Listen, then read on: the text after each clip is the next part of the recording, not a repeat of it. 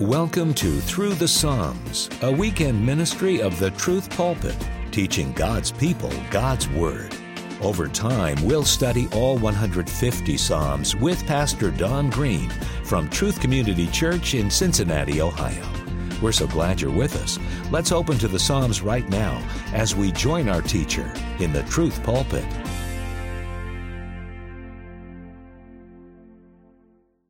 Tonight, we have the opportunity to turn to Psalm 95, and I invite you to turn there with me.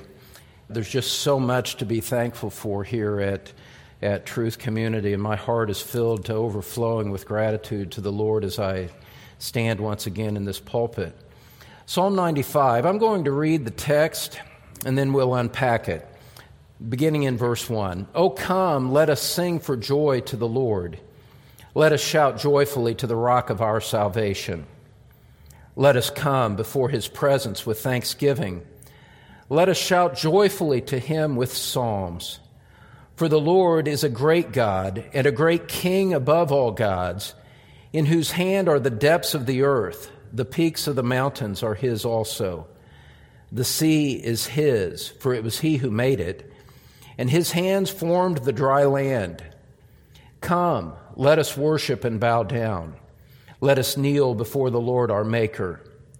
For he is our God, and we are the people of his pasture and the sheep of his hand. Today, if you would hear his voice, do not harden your hearts as at Meribah, as in the days of Massah in the wilderness, when your fathers tested me. They tried me, though they had seen my work. For 40 years I loathed that generation and said, they are a people who err in their heart, and they do not know my ways. Therefore I swore in my anger, truly they shall not enter into my rest." Now, from the very start, just to give you a sense of anticipation about where we're going, there's something important to realize about this psalm. As this psalm looks back to the experience of Israel in the wilderness in its concluding verses, when we interpret Scripture by Scripture, we also see that this psalm is looking forward to the importance and the urgency of responding to the gospel of Jesus Christ.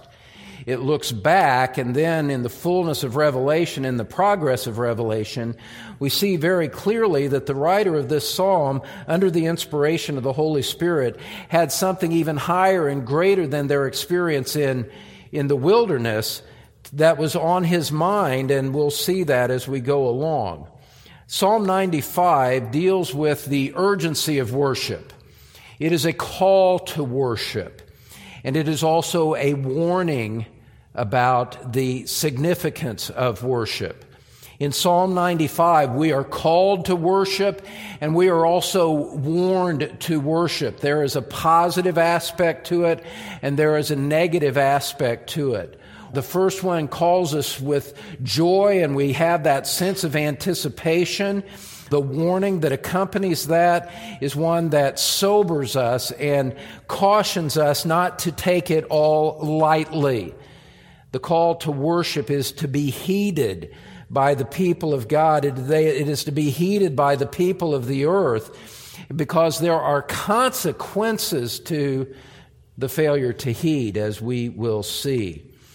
James Montgomery Boyce said this about Psalm 95, and I quote, he says, "Psalm 95 tells us how to worship. Indeed, it does more. It is a call to worship.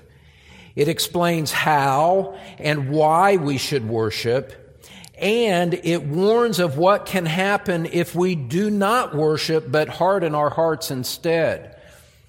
This is a psalm, beloved, that immediately, as it were, takes a surgeon's scalpel and opens up your heart and says, what will you do with what is being said here tonight?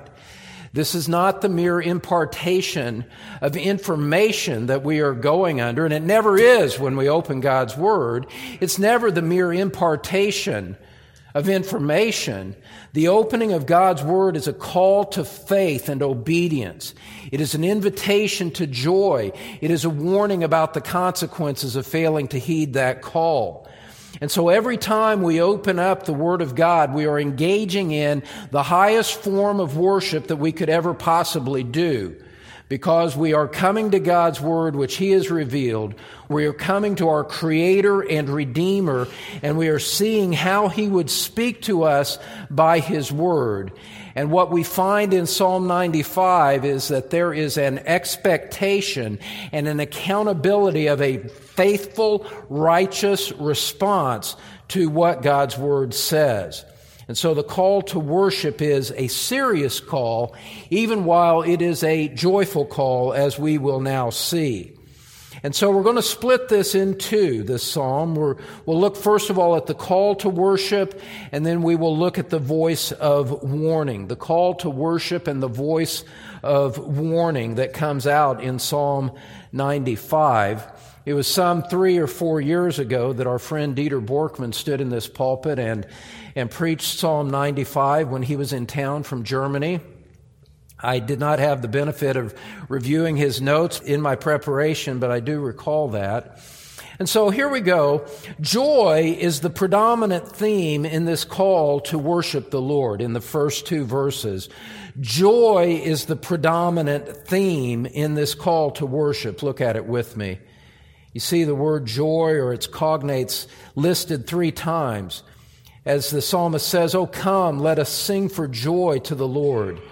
Let us shout joyfully to the rock of our salvation. Let us come before His presence with thanksgiving. Let us shout joyfully to Him with psalms." And so you see this prevailing sentiment, this prevailing mood of joy right from the very beginning. And Psalm 95 expects, watch this, you ask the question, how are we to worship?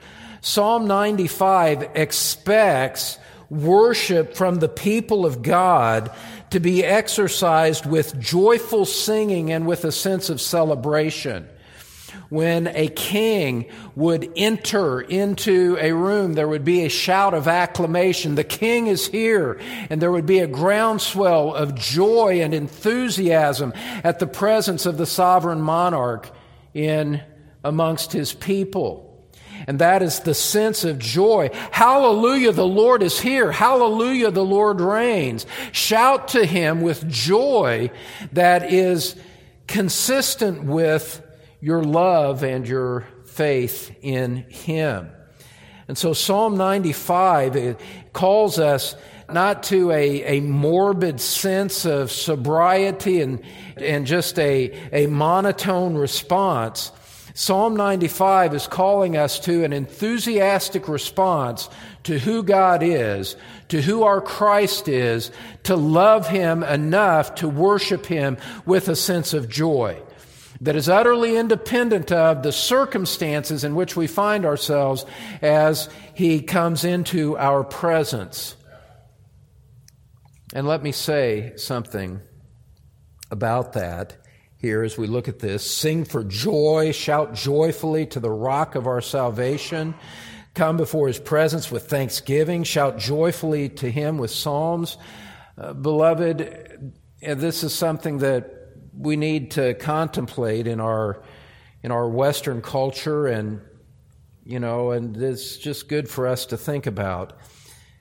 In our singing, as we gather together corporately, in our singing during our time of fellowship and worship together on an ongoing basis, beloved, I just want to say to you, and I don't have any one in mind as a target of this, but just for us to recognize that when we are singing hymns, when we are singing in worship, there should be an engagement of your heart.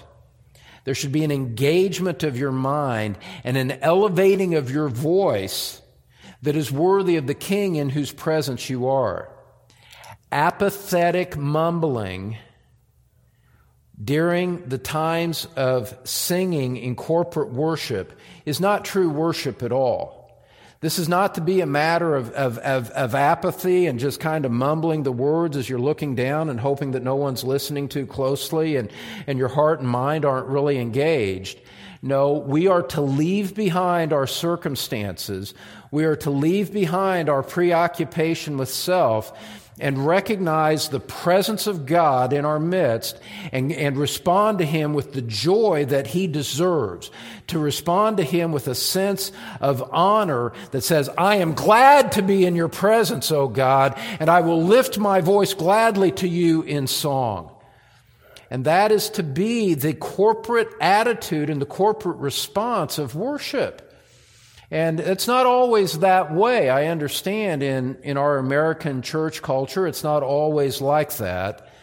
And where you really see the contrast is if you ever have the opportunity to travel internationally and you're in the place of worship with other Christians.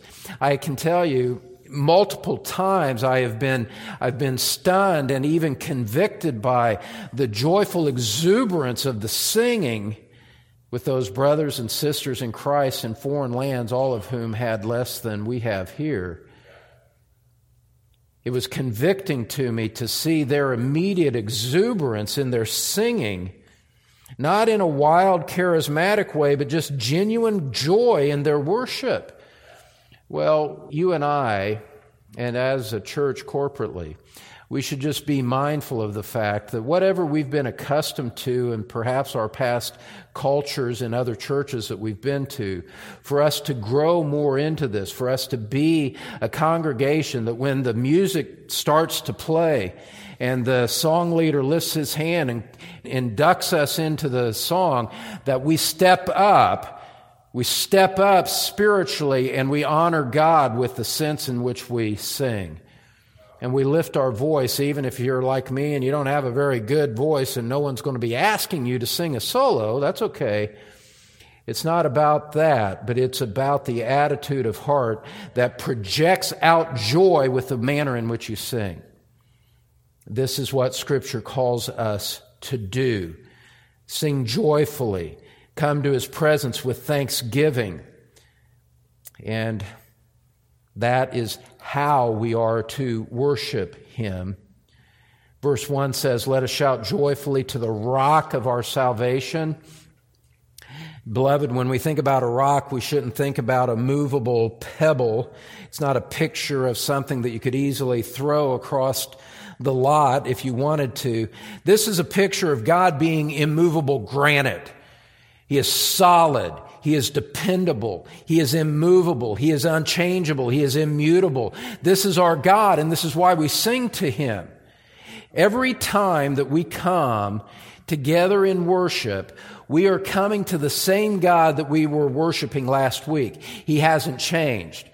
Our circumstances have, our inner life, our outer life may have changed, but God has not changed, and so this response of joyful, faithful worship and celebration of His presence is always appropriate and always what we should aspire after when we come to be with Him.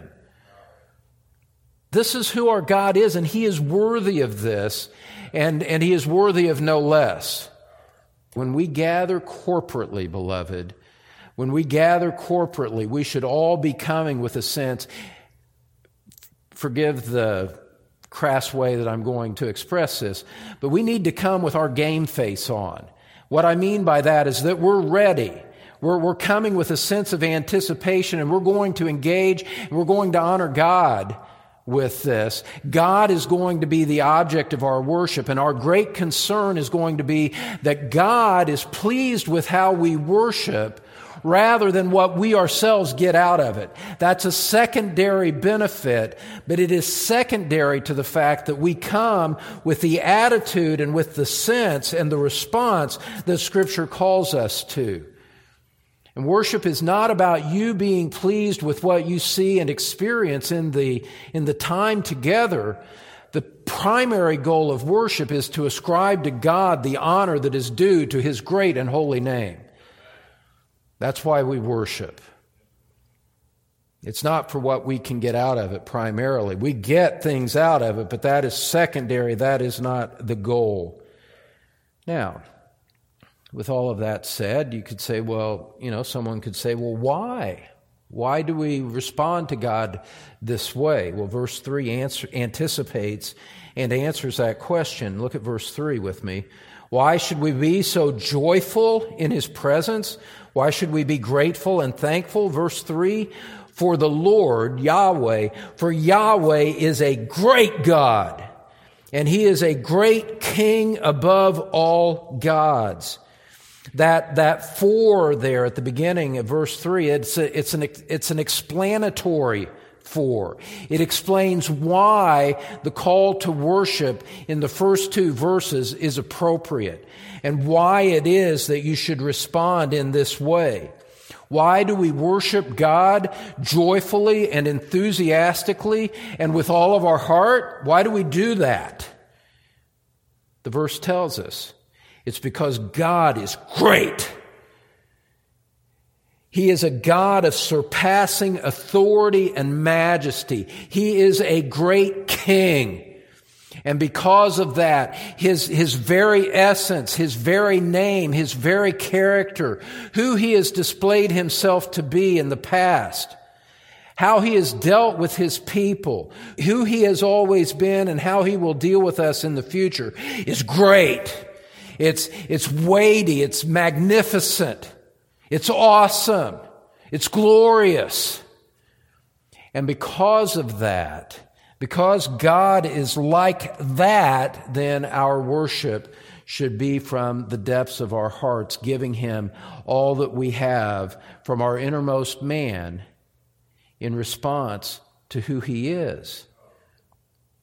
Now, I rather suspect, and this is true of me too, I rather suspect that if we thought about this seriously and worked it out, we would say, you know what? I don't always worship that way.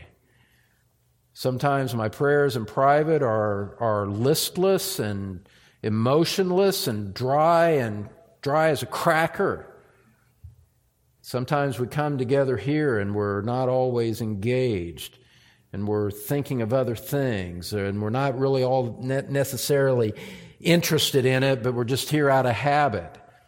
Well, beloved, what Psalm 95 is telling us is it's calling us out of that. It's calling us to a greater sense of spiritual response and spiritual responsibility that says, no, God is great, and His very essence calls for us to put forth our best effort into the worship that we bring to Him.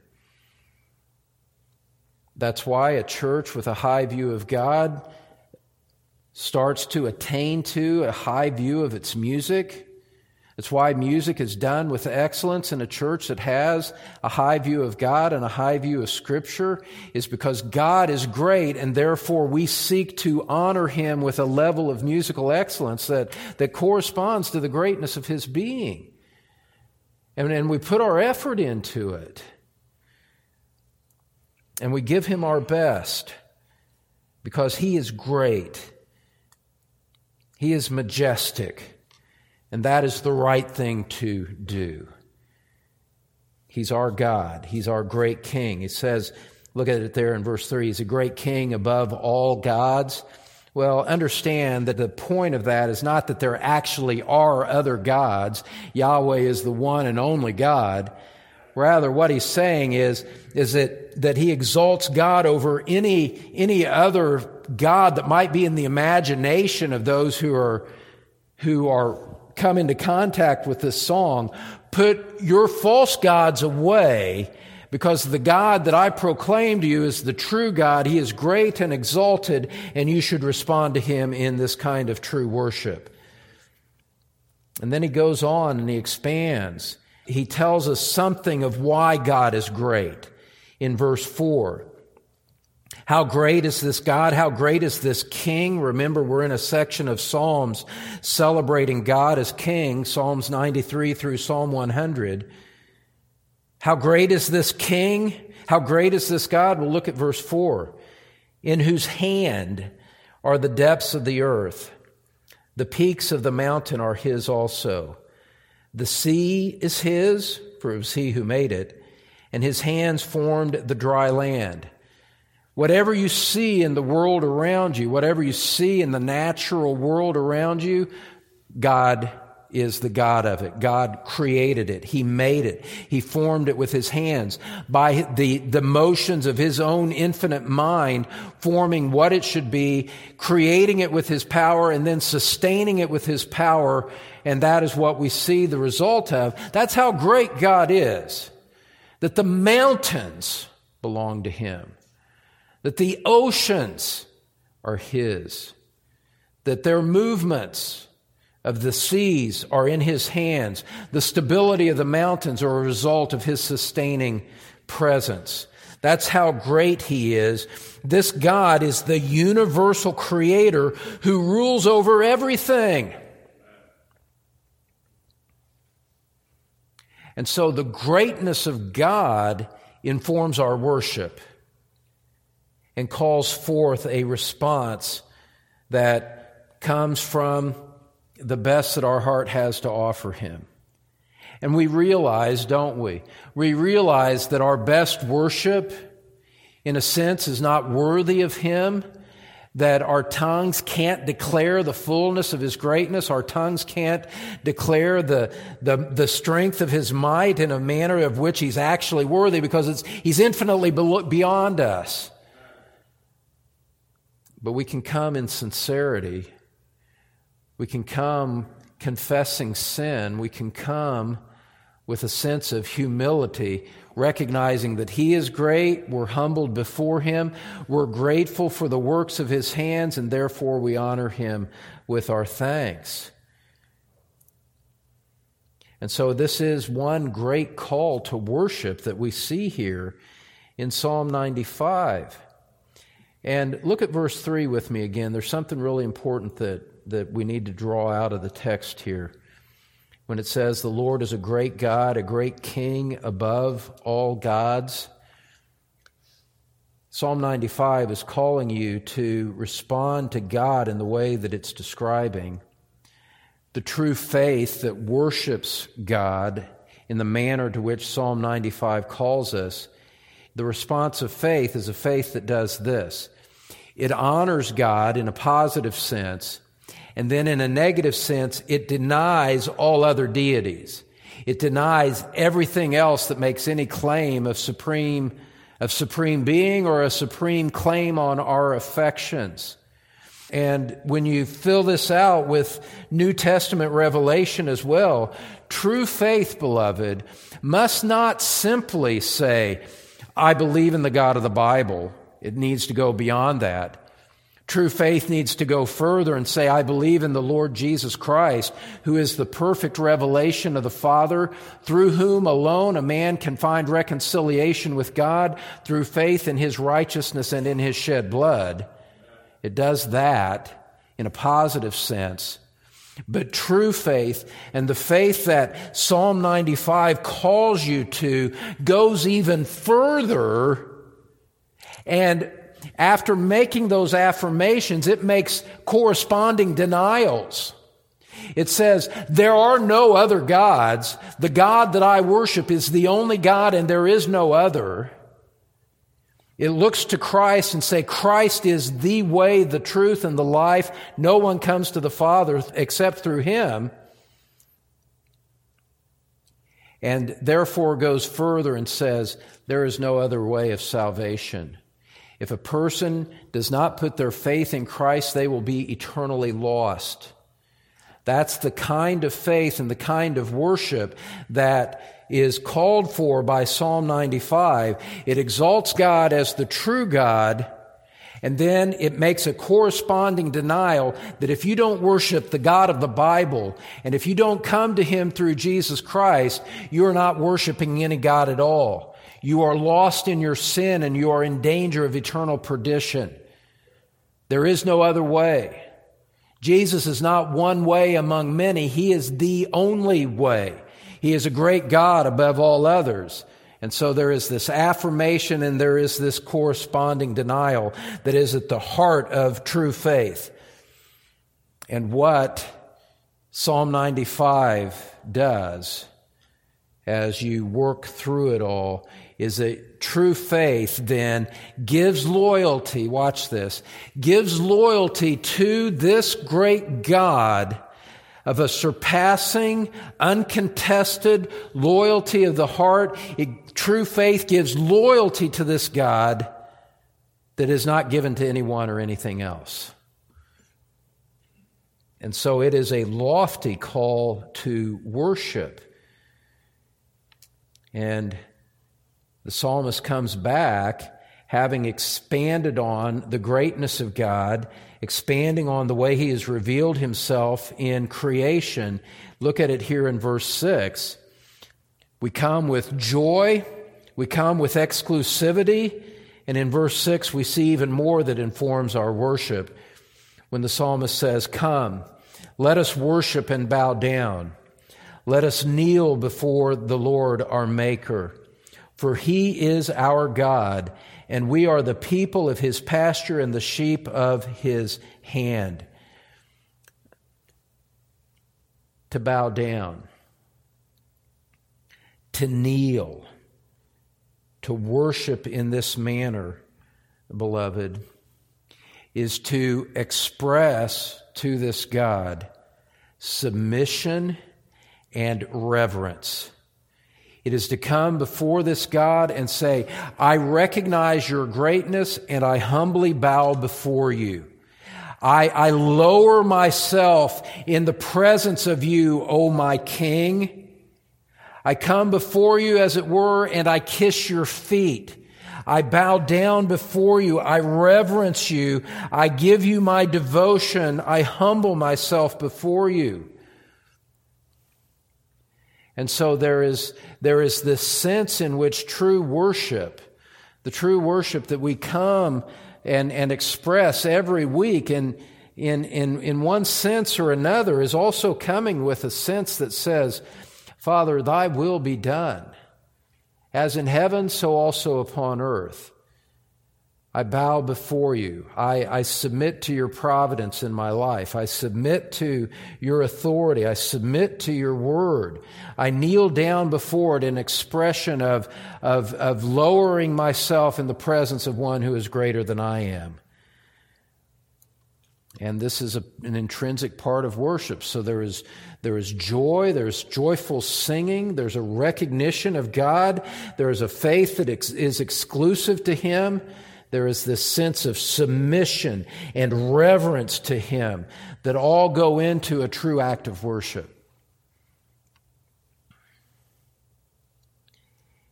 And so, beloved, what I want you to see, and what I hope animates your heart, stirs your heart with a sense of I don't know if excitement is the right word, but stirs your affections, let's put it that way, that stirs your affection with this recognition. The reverence and the worship of which Scripture calls us, particularly here in Psalm 95. Oh, watch this. It is not a cold external formality. It is not something where someone comes in and goes through the motions and stands up and sits down and kneels when the appropriate time to kneel comes and the mind is not engaged. That's not worship at all. It's called worship in some circles, but it's not biblical worship. This reverence, this worship in Psalm 95 is no formality. It is from the depths of reverence and fear and love and respect and honor, from the depth of your being, recognizing with your heart, soul, strength, and mind, this is the true God. He is wonderful, and everything that is in me I offer to him in response to who he is.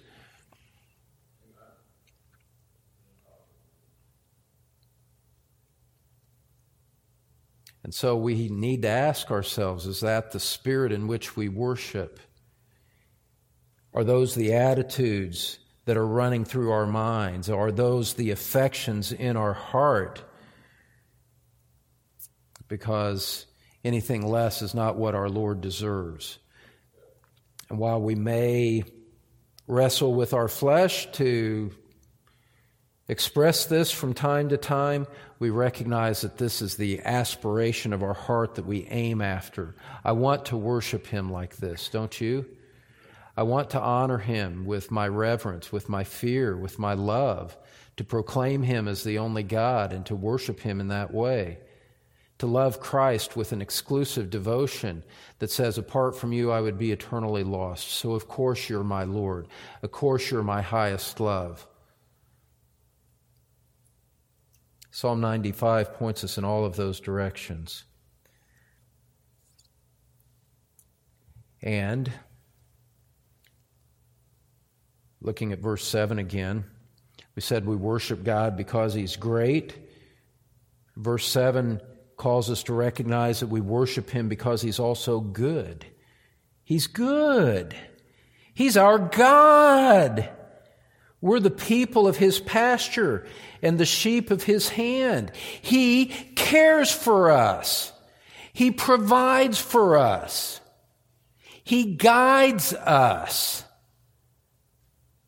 And so we worship him not only according to his intrinsic greatness. Oh, yes, we do that, and that informs our worship completely. We worship him for he is a great God, but we also worship him for he is so good to us. He is so kind to us. He is like a shepherd who cares and provides for his own sheep and makes sure that they are safely in the fold. He makes sure that they get the food and the water and the provision that they need. That's what a literal shepherd does. And Scripture says God deals with us like that.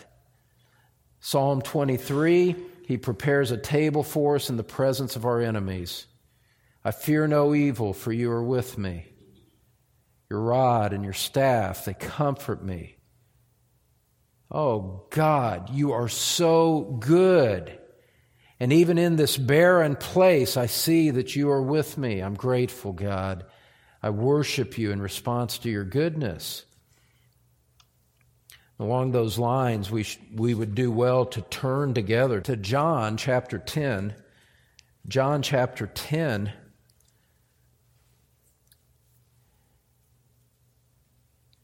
We, 2,000 years after the coming of Christ, have even fuller revelation with which and upon which to base our worship.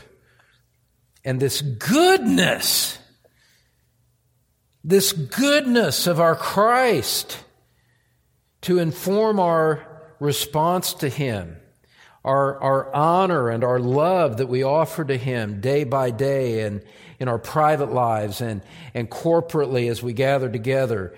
John chapter 10, verse 11. Remember that in Psalm 95 it said, we are the people of his pasture and the sheep of his hand. Well, what's this shepherd like? How has Christ exercised his role as a shepherd toward us? Verse 11 of John chapter 10. I am the good shepherd. The good shepherd lays down his life for the sheep. He who is a hired hand and not a shepherd, who is not the owner of the sheep, sees the wolf coming and leaves the sheep and flees, and the wolf snatches them and scatters them. He flees because he is a hired hand and is not concerned about the sheep.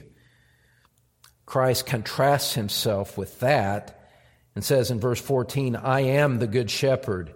And I know my own, and my own know me, even as the Father knows me, and I know the Father, and I lay down my life for the sheep. Let your eyes rest on that passage for just a moment.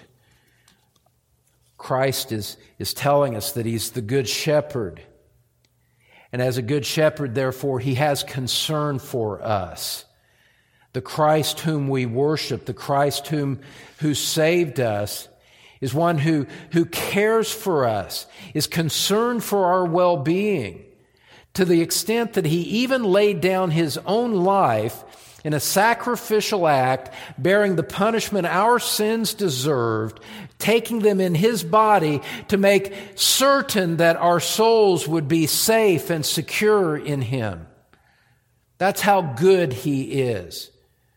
At the cost of great personal sacrifice, he laid down his life for us. That's how good he is. You can talk about whatever good you want to talk about. It doesn't get any better than that.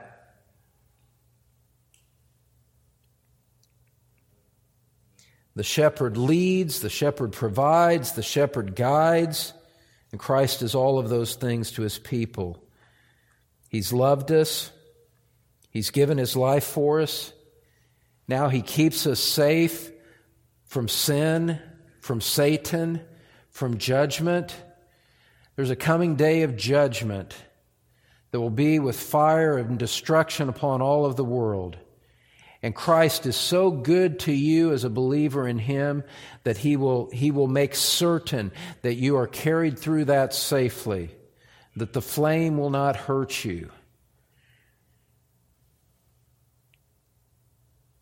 that he will carry you safe through to the other side to heaven, that he will make certain and he will bear you through your final day when your earthly life comes to an end and death comes knocking on your door. You have the certainty that Christ will keep you then. He will be the shepherd that leads you through that provides for you through that guides you through.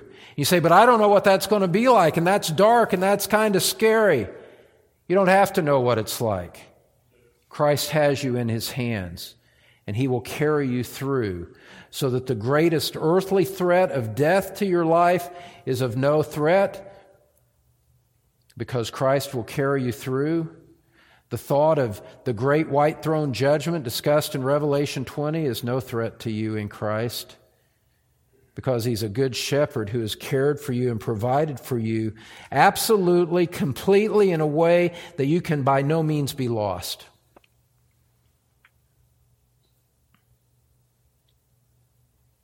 And so, beloved, we think about the greatness of God revealed in creation. We think about the goodness of God revealed in Christ and his saving work in our lives. I ask you, how could we do anything but worship? And worship him with our best, and worship him with joy, and worship him with thanksgiving. And when these things crystallize and come into focus in your thinking, worship is no longer a drudgery. Worship is a delight. Worship is a privilege. Worship is an opportunity to give voice to the affection that you have in your heart for such a great and good God as that. And so, Psalm 95 calls us to worship. Now, that brings us to the second part of our psalm, the voice of warning. The voice of warning. There are consequences to these things having been said. There are consequences to Psalm 95. There are consequences to the gospel. There are consequences to being under the sound of the Word of God in this forum here this evening. The psalmist now interjects a warning to his readers, to us, to pay heed to this call to worship. That this is a call to be obeyed, not to be trifled with. And he goes on, look at verse 7. He says, today, indicating urgency, today, if you would hear his voice, if you are under the sound of this word and these words have reached your ears, there's something that you need to do. Verse 8, do not harden your hearts, as at Meribah, as in the day of Massah in the wilderness. He says, if you hear these things, don't harden your heart. Don't resist. Don't stiffen your neck. Don't be stubborn about it. Don't disobey. The call comes as a command, comes as an invitation, but it comes as a command. Do this in response to who God is. And the word today indicates that there is an immediate urgency to obey. Beloved, you should not resist God's call to come to him like this at all. You should not resist. You should immediately rise and follow. As the hymn writer said, I rose, went forth, and followed him. Different context, same idea. Psalm 95 says, come, let us worship and bow down. And your only response is to say, yes, I will. Let's go. There is to be no hesitation, no resistance, no delay. The psalmist here, when he refers to Meribah and to Massah, he's referring back to Israel's attitude during the 40 years of wilderness wanderings. And I want to show you this from Exodus chapter 17. Turn back to Exodus with me. As again, we let Scripture interpret Scripture for us. Because that might seem a little bit obscure if you weren't familiar with your Old Testament. What do you mean? Well, don't be like those people at Meribah or at Massah. Well, you see what he's referring to in Exodus chapter 17, beginning in verse 1. By this point, the people of Israel had been delivered through the Red Sea from slavery in Egypt, and they were headed to the Promised Land. And in chapter 17, verse 1 of the book of Exodus, it says, Then all the congregation of the sons of Israel journeyed by stages from the wilderness of Sin, according to the command of the Lord, and camped at Rephidim, and there was no water for the people to drink. So they were facing some adversity. They were thirsty, they were frustrated probably. Verse 2, Therefore the people quarreled with Moses and said, Give us water that we may drink. And Moses said to them, Why do you quarrel with me? Why do you test the Lord? But the people thirsted there for water, and they grumbled against Moses and said, Why now have you brought us up from Egypt to kill us and our children and our livestock with thirst? They had just been delivered by a great and miraculous sign by God at the Red Sea, and they're complaining that they don't have water as though God had brought them out so that they would die in the wilderness. And Moses, verse 4, cried out to the Lord, saying, What shall I do to this people? A little more and they will stone me. Verse 5, Then the Lord said to Moses, Pass before the people and take with you some of the elders of Israel, and take in your hand your staff with which you struck the Nile, and go. Behold, I will stand before you there on the rock at Horeb, and you shall strike the rock, and water will come out of it, and the people may drink. And Moses did so in the sight of the elders of Israel. And he named the place Massah and Meribah because of the quarrel of the sons of Israel and because they tested the Lord, saying, Is the Lord among us or not? In response to the great acts of deliverance that God had given to them, they did not respond with worship. They did not respond with trust. Instead, they questioned him. They questioned the goodness of the Lord. And rather than trusting the Lord and being content in him, they tested him with complaints and with dissatisfaction. They grumbled as if God had brought them out to kill them. They complained and wondered why they hadn't just stayed in Egypt. And that was their response to the care and the deliverance of God. That was their response to the presence of God, was to doubt his care and to complain against him. And that historical incident, Psalm 95 uses to illustrate his warning. Go back to Psalm 95 with me now. He says, whatever you do in response to this call to worship, don't harden your hearts like the people of Israel did in the wilderness. Don't complain against me. Don't test me with your grumbling. To harden your heart was a way of expressing a refusal to obey. I hear your call, but I'm not going to do it. I refuse. I will not bow down. I will not worship. I will not sing with joy. And what this is showing us is there is no worship, beloved, without obedience. There must be obedience for worship to be genuine. A heart hardened in sin, a heart that refuses to repent of known sin in your life is a heart that cannot worship. And elsewhere, again, as we let Scripture interpret Scripture, we find this to be the case. Look at the Gospel of Matthew with me in chapter 15.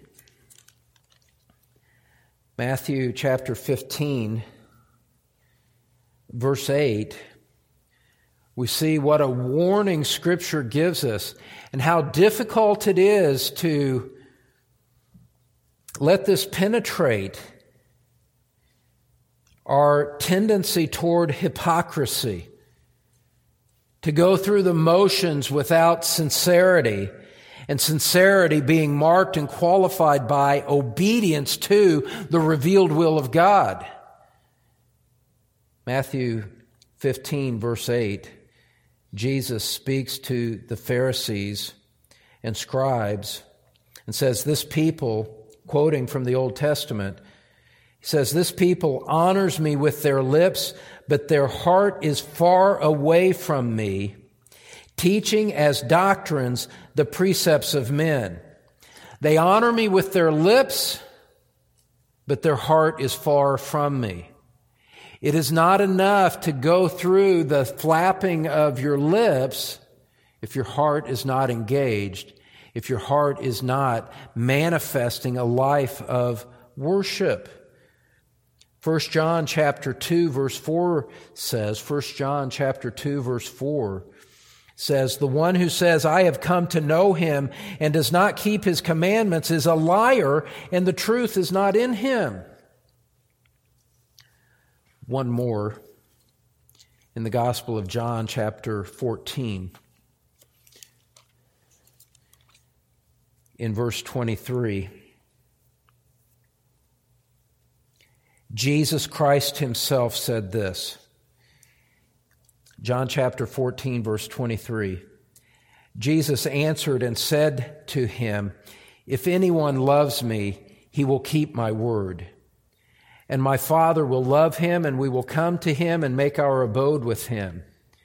He who does not love me does not keep my words, and the word which you hear is not mine, but the Father's who sent me. Jesus says that love is expressed in obedience to him. If you love me, you will keep my commandments. And so we find that Scripture says that worship is also expressed in obedience, and that apart from obedience, worship is not genuine. And so we have found a lot to inform our worship here this evening. The sincerity of it, the joy of it, the grounds of it, the greatness and the goodness of God. The way that we worship is expressed with exuberance. It is expressed with obedience. And at this point in the psalm, in Psalm 95, in verse 9, the direct voice of God now interjects. The direct voice of God is interjecting at verse 9. This warning has been given, do not harden your hearts. Verse 9, when your fathers tested me, they tried me, though they had seen my work. For 40 years I loathed that generation and said, they are a people who err in their heart and they do not know my ways. Therefore I swore in my anger, truly they shall not enter into my rest. The direct voice of God is saying at this point, there is a historical precedent for what's been said in this psalm. The historical precedent is that when the people of Israel came out of Egypt, they rebelled against me. They had seen my work. They knew the truth of the matter, but they rebelled even though they had more than sufficient revelation to know better. And as a result of that, they all died in the wilderness, save Joshua and Caleb. They died in the wilderness. God judged them for their rebellion and their unbelief. The point here in Psalm 95 is this, beloved. The point in Psalm 95 is this. There are dire consequences for those who refuse to heed the call to worship this living God. Judgment comes for disobedience to this call. Judgment comes for not responding to God with the worship that He deserves.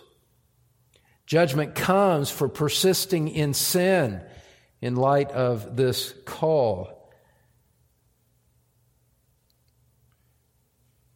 And so, while we who love the Lord hear this call to worship, and it is a call that elevates our spirits, that brings us to a transcendent sense of honoring the God who made us and saved us, and this call has that effect on us, it has a different effect and a different consequence on those who disobey it. And the whole point of the psalm, in one sense, is don't be like that, or that don't come out well for you. The outcome is bad if you won't come and bow down and worship.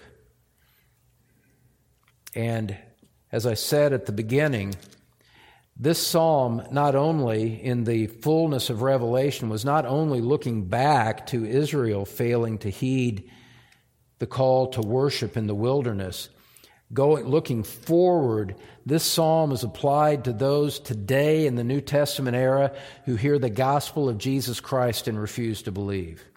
Look at the book of Hebrews chapter 3. Hebrews chapter 3.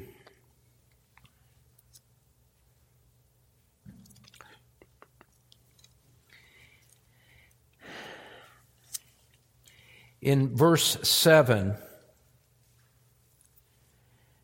the writer of Hebrews quotes this very psalm with a warning to those readers of his after the coming of Christ. He says in Hebrews chapter 3, verse 7, "Therefore, just as the Holy Spirit says, today, if you hear His voice, do not harden your hearts as when they provoked me, as in the day of trial in the wilderness, where your fathers tried me by testing me and saw my works for 40 years. Therefore I was angry with this generation and said, they always go astray in their heart, and they did not know my ways. As I swore in my wrath, they shall not enter my rest." Here in the context of explaining the greatness of Christ, the superiority of Christ, in every respect to the Old Testament, the writer of Hebrews quotes Psalm 95 and says, in light of the superiority of Christ, all the more it is crucial for you to come to Him in repentance and faith, or the judgment of God will be upon you. That's why he quotes Psalm 95. But he wasn't done. He goes on, and he quotes Psalm 95 a second time. Look at verse 12. He says, "Take care, brethren," addressing the congregation, reading it, giving them a sense of inclusion and yet warning. "Take care, brethren, that there not be in any one of you an evil, unbelieving heart that falls away from the living God. But encourage one another day after day, as long as it is still called today." We remember that word from Psalm 95, "so that none of you will be hardened by the deceitfulness of sin. For we have become partakers of Christ if we hold fast the beginning of our assurance firm until the end." Verse 15, here it is. He's quoting Psalm 95 a second time. "While it is said, today, if you hear His voice, do not harden your hearts as when they provoked me." Have you heard of Christ? You've heard of Him tonight. Have you heard of Him throughout the course of life? The question is, have you come to Him by true, genuine, repentant faith, setting aside hypocrisy and obeying the call to worship, obeying the call of gospel, the gospel that calls you to Christ? Have you obeyed, or have you hardened your heart inside no matter what's going on outside in your life? He quotes it twice. Must have been important to him. But then you keep reading and you realize he quotes Psalm 95 a third time. A third time. Hebrews chapter 4, verse 1, "Therefore let us fear if, while a promise remains of entering his rest, any one of you may seem to have come short of it." You identify externally, but internally in your heart, you haven't really come to Christ. And so he warns them. He says, "We have had good news preached to us, just as they also." They had had good news in the Old Testament, and we've had it now. But the word they heard did not profit them, because it was not united by faith in those who heard. For we who have believed enter that rest, just as he has said. Here's Psalm 95 again, a third time. "As I swore in my wrath, they shall not enter my rest, although his works were finished from the foundation of the world." He said somewhere concerning the seventh day, God rested on the seventh day from all his works. And again in this passage, a fourth time, "They shall not enter my rest." Therefore, since it remains for some to enter it, and those who formerly had good news preached to them failed to enter because of disobedience, he again fixes a day, today, saying through David, after so long a time, just as has been said before, a fifth time, he quotes Psalm 95. "Today, if you hear his voice, do not harden your hearts." How crucial is Psalm 95 in our understanding of the seriousness of the gospel? 5 times the writer of Hebrews quotes it in these 2 chapters to emphasize the importance of receiving Christ, to entering into the rest that is found in Christ alone, and not to neglect the call. And warned every one of us, not once, not twice, not thrice, not 4 times, 5 times in just this passage, that the call of the gospel and the presentation of Christ to your heart is one of utmost urgency that you must respond to today, lest you enter into the fearful judgment that fell upon the people of Israel. God intends for his calls to worship, the call to Christ, to be heeded, to be obeyed, and he warns us that there are consequences if we refuse. So there's joy for those who believe. There's warning and the very real threat of judgment for those who refuse. And for those who refuse, they will miss salvation completely. Verse 11 of Hebrews chapter 4, "Therefore let us be diligent to enter that rest, so that no one will fall through following the same example of disobedience." And if you'll look over at Hebrews chapter 10 as we close. Hebrews chapter 10, verse 26 says, "For if we go on sinning willfully after receiving the knowledge of the truth, there no longer remains a sacrifice for sins." If you continue to sin and rebel after hearing the gospel, you are turning away from the only hope for your eternal soul.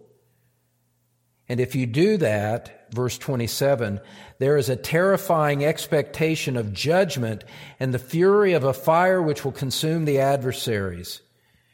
And then he goes on, and he shows by comparison how much greater the obligation and the consequences are today in the New Testament than they even were in the Old. Verse 28, "Anyone who has set aside the law of Moses dies without mercy on the testimony of 2 or 3 witnesses." How much severer punishment do you think he will deserve, who has trampled underfoot the Son of God and has regarded as unclean the blood of the covenant by which he was sanctified and has insulted the Spirit of grace? If you hear about Christ and you reject him, how do you think you can ever escape the most severe judgment of God?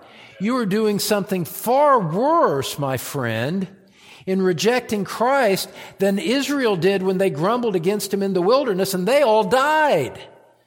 Scripture warns us it comes out worse for those who hear about Christ and refuse to believe.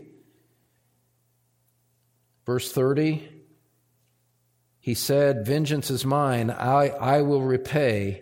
The Lord will judge his people." Verse 31, it is a terrifying thing to fall into the hands of the living God. Beloved, Jesus Christ died for sinners just like you. He offers the free forgiveness of your sins if you'll come to him in humble, repentant faith. And you're called and invited to do that. And I urge you to do so today, if you have not, to come worship him because he's great, because he's good, because he's the only Savior. But understand, my friends, and I say it with tears in my heart, though not on my cheeks, that the consequences of refusing are great. Be warned. Heed this call to worship today while there's time. Be warned that there are consequences if you harden your heart and refuse to obey with a response of faith. For those of us who know him, how great is our gratitude, O God, as we close in prayer. How great is our thanksgiving to you that by a work of your Spirit, by a loving gift from your gracious hand, you placed your hand upon us, as it were, and drew us to Christ, drew us out of our slavery, not to sadistic rulers in a foreign land, but out of a sadistic ruler, Satan, who was over our souls. You drew us out of his slavery to our sin, and brought us to Christ. And Lord, we gladly offer you our deepest and highest and broadest worship that we can possibly muster here this evening. You are great, you are good, you are wonderful, and what a treasure you have given us in your word, the word written and the word incarnate. And so we bow down and we gladly give you our worship here today, Lord, as your people. We pray for the souls of those who are teetering on the fence, who are hesitating. Father, may you reach and draw them as well. And may they harden their heart no more. May they stiffen their neck no more. May today be the day of salvation for them. Father, we're called to worship, and we gladly do. We proclaim the warning that you call us to heed as well. In Jesus' name, amen. Well, friend, thank you for joining us for Through the Psalms, a weekly ministry of the Truth Pulpit. And if you have the opportunity, we would love to invite you to join us on Sundays at 9 a.m. Eastern and Tuesdays 7 p.m. Eastern for our live stream from Truth Community Church in Cincinnati, Ohio. You can find the link at thetruthpulpit.com. Thanks, Don. And friend, Through the Psalms is a weekend ministry of the Truth Pulpit. Be sure to join us next week for our study as Don continues teaching God's people God's Word. This message is copyrighted by Don Green, all rights reserved.